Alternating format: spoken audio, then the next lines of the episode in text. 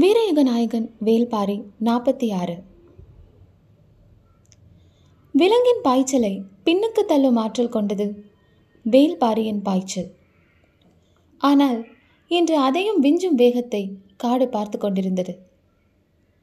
பாரி வேட்டை தொடங்கியது. நானேற்று துடித்துக் கொண்டிருந்த விரல்களை கட்டுப்படுத்த போராடினான் பாரி. கட்டுப்பாடுகளை எல்லா நேரங்களிலும் மனம் சிறப்பாக கையாள்வதில்லை. இரத்தக்கரை படிந்த கணத்தில் அதன் முடிவு எப்படி இருக்கும் என்பது ஊகத்திற்கு அப்பாற்பட்டது. அவன் நினைத்ததை விட விரைவாக இந்த இடத்திற்கு வந்து சேர்ந்து விட்டான். சிறு குன்றின் மறுபக்கத்தில் எதிரிகளின் வருகைக்காக காத்திருந்தான். வீரர்கள் இருவரும் ஆயத்த நிலையில் நின்றனர். அளவனும் கீதானியும் அம்பின் முனையில் நஞ்சு முல்லை செருகி கொடுத்துவிட்டு மறு அம்பினை கொடுக்க காத்திருந்தனர். காஞ்சரை மரத்தின் பின்னணியில் அவர்களின் உருவம் கண்ணில் படும் பொழுதுக்காக காத்திருந்தனர் அனைவரும். ஓசை எழுப்பியவனின் தொண்டை குழியில் ஈட்டியை செருகியவுடன் அவன் ஓடைக்குள் சரிந்து விழுந்தான். அவன் விழுந்து மடிந்ததை பார்த்த பிறகுதான் காலம்பன் அந்த இடம் விட்டு புறப்பட்டான். ஓட்டத்தை நிறுத்தி ஓசை கேட்டு திரும்பியதும் அவனை தேடி தாக்கவும் அவன் இறந்துவிட்டானா என்பதை உறுதிப்படுத்தவும் காலம்பன் செலவழித்த நேரம்தான் பாரி முன்வந்து சேர கூடுதல் வாய்ப்பை உருவாக்கியது.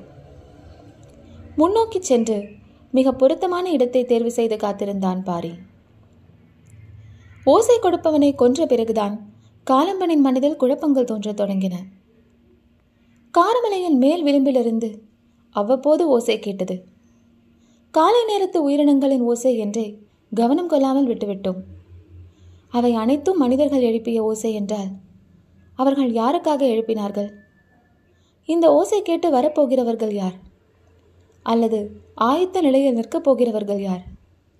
நம்மீது தாக்குதல் தொடுக்க எந்த இடத்தை அவர்கள் தேர்வு செய்துள்ளனர்? என்று அவன் சிந்தித்துக் கொண்டிருந்த போது பாரி தேர்வு செய்த இடத்தில் மிகச் சரியாக வந்து கொண்டிருந்தான் காலம்பன்.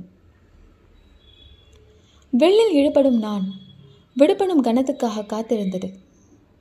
வீரர்கள் இருவரும் பாறையின் தொடக்கத்தை எதிர்பார்த்திருந்தனர். வலது கையின் பிடரி நரம்பு முறுக்கேறிய போது விரல்களின் வலு இன்னும் கூடியது. ஆனாலும் முதன்மையாக ஓடிக்கொண்டிருக்கும் காலம்பனை நோக்கி பாரி அம்பினை எய்தவில்லை அடுத்தடுத்து மூன்று முறை அம்பை எய்துவதற்கு ஏற்றாற்போல் எதிரிகளின் கூட்டம் தடுப்பு ஏதும் இல்லாமல் முழுமையாக முன்னால் வரும் வரை காத்திருந்தான் பாரி தனது தாக்குதல் இலக்குக்குள் எதிரி வந்த பிறகும் தாக்காமல் காத்திருக்க பயிற்சி கை கொடுப்பதில்லை. அங்கு கை கொடுப்பதெல்லாம் முழுமையையும் அழிக்க வேண்டும் என்ற வெறி மட்டும்தான். அடங்காத வெறி கொண்டு நிதானத்தை கைக்கொள்வது மட்டுமே மனம் பக்குவப்பட்டதன் உச்ச அடையாளம். அம்பின் முனை கண்ணிமை பொழுது கூட முன்பாய்ந்தோ பின்தங்கியோ சென்றுவிடக்கூடாது என்பதில் மிக கவனம் கொண்டிருந்தான் பாரி. குன்றின் மேடான பகுதியிலிருந்து சிறு ஓசை கேட்டு காலம்பன் திரும்பிய கணத்தில் அம்புகள் காற்றை கிழித்து கொண்டு வந்தன. தற்காத்து கொள்ள மரங்களோ பெரும் பாறையோ அல்லாமல் வெறும் கொடிகள் மட்டுமே படர்ந்து கிடக்கும் இடத்தில் பாய்ந்து வந்த அம்பில் ஒன்று கூட இலக்கு தப்பவில்லை. இரண்டாவது அம்பை தொடுக்க எடுத்துக்கொண்ட நேரம் மட்டுமே எதிரிகளுக்கு கிடைத்த சிறு வாய்ப்பாக அமைந்தது. எதிர்பாராத தாக்குதலை எதிர்கொள்ள சில கணங்கள் தேவைப்பட்டன. கூட்டத்தின் தலைவன் யார் என்பது தெரியாவிட்டாலும் முன்னால் வருகிறவர்கள் சட்டென மறைந்து கொள்ள மரமோ பாறைகளோ இல்லை. ஆனால் பின்னால் வருகிறவர்களுக்கு அந்த வாய்ப்பு இருக்கிறது என முடிவு செய்த பாரி தாக்குதலின் முதல் இலக்காக கடைசியாக வந்து கொண்டிருப்பவர்களை குறிவைத்தான். தன்னுடைய தோள் பட்டையில் வந்து செருகிய அம்பை உருவி எடுத்தான் ஒருவன். சிறு விரல் நுனி அளவே அது உள்ளே போயிருந்தது. அம்பை தொலைவில் வீசியபடி சொன்னான்.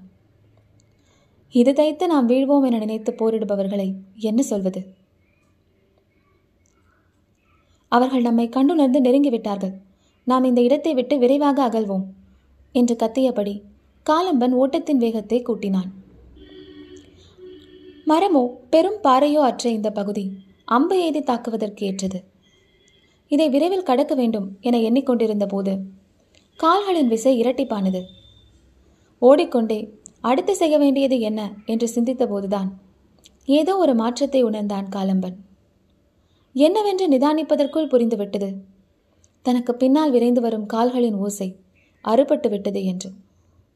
என்ன ஆனது என திரும்பி புதர் விளக்கை அந்த இடம் பார்த்தபோது அம்பு தைத்த அறுவர் மண்ணில் சாய்ந்து கிடந்தனர். மற்றவர்கள் மறைப்புகளில் அண்டியபடி சாய்ந்து கிடந்த ஒருவனின் முதுகில் இருந்த கூடையை எடுக்க முயன்றனர். அம்பு எய்துகிறவர்கள் உயரமான மிக பொருத்தமான இடத்திலிருந்து எய்துவதால் தப்பிப்பது கடினமாக இருந்தது. கூடையை கழற்ற முற்பட்ட போது இன்னொருவனின் கழுத்தில் செருகியது அம்பு. அவனும் மயங்கிச் சரிய அதிக நேரம் ஆகவில்லை. நிலைமையின் விபரீதத்தை காலம்பன் உணரத் தொடங்கினான். அவை வெறும் அம்புகள் அல்ல நஞ்சு தடவை அம்புகள் கூட. உடலை செயலிழக்கச் செய்ய நாள் கணக்கில் ஆகும். அதனினும் கொடும் ஆயுதம் கொண்டு தாக்குதல் நடக்கிறது. புரிந்து கொண்ட கணம். விழுந்து கிடப்பவனிடம் இருக்கும் கூடையை எடுக்க முயலாதீர்கள். விரைந்து இந்த இடம் விட்டு வெளியேறுங்கள் என்று கத்தினான். அவனது குரலின் அதிர்வு அடங்கும் முன் அனைவரும் பாய்ந்து வெளியேறினர். ஆனால் நீண்ட தொலைவுக்கு மறைப்புகள் ஏதுமின்றி இடுப்பளவு இருக்கும் சிறைகொடிகளுக்குள் தான் ஓட வேண்டியிருந்தது. அம்புகள் கணக்கின்றி சீறிக்கொண்டிருந்தன. பாரி முழு வேட்டையையும் முடிக்க முயன்று கொண்டிருந்தான். முன்னால் சென்று கொண்டிருந்த காலம்பனின் பாய்ச்சல் மின்னல் வேகம் கொண்டது. கணிக்க முடியாத வேகத்தில் அவர்களின் கால்கள் பாய்ந்து கொண்டிருந்தன. தங்களின் போக்கை சட்டென மாற்றி இடப்புற செருவில் இறங்கலாம் என காலம்பன் முடிவு செய்தான். அது தாக்குதல் தொடுப்பவர்களுக்கு குழப்பத்தை உருவாக்கக்கூடியது.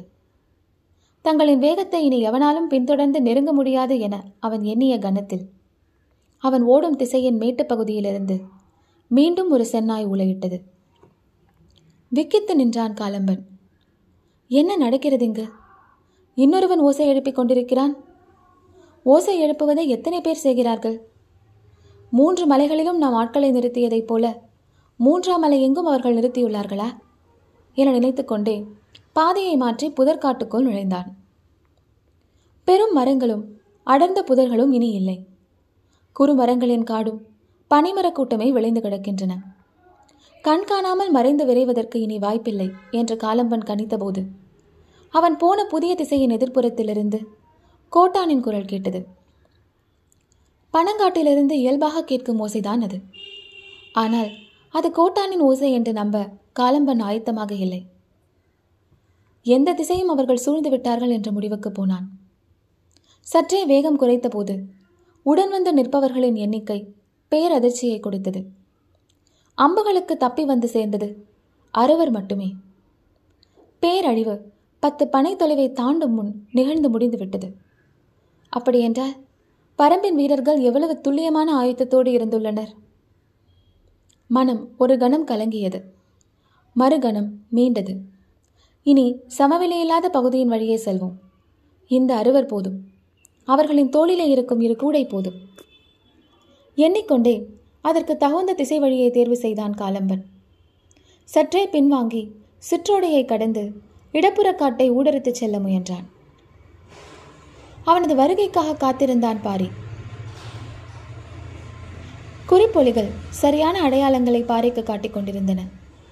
மிகவும் கவனமாகத்தான் சிற்றோடையில் காலம்பன் இறங்கினான். அதைவிட கவனமாக பாறை அவனை நோக்கிக் கொண்டிருந்தான். அடுத்தடுத்து அவர்கள் உள்ளே இறங்கினர். காத்திருந்த பாறையின் விரல்கள் நானே விடுவித்தபோது அம்புகள் சீறின.